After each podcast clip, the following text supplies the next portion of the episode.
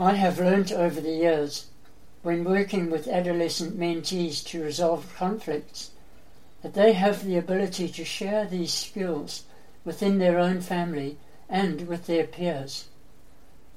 If appropriate to your mentee's particular situation, talk through the six step process together, which I'll cover during the next three Mentoring Minutes episodes. The process might be helpful to your mentee as they work at resolving a conflict situation. A general principle to your mentee's approach to a conflict situation is, wherever possible, to take the initiative and approach the other person as soon as they can.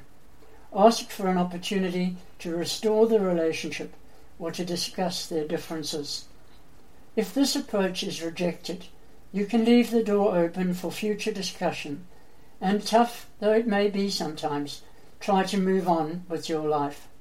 Having a mentor to talk to through such times is invaluable. If this approach is accepted, work through the following six steps with your mentee. These six steps will cover planning ahead and analysing, setting the tone for the meeting, discussing and defining the problem, summarising the new understanding, brainstorming alternative solutions, and finally following up.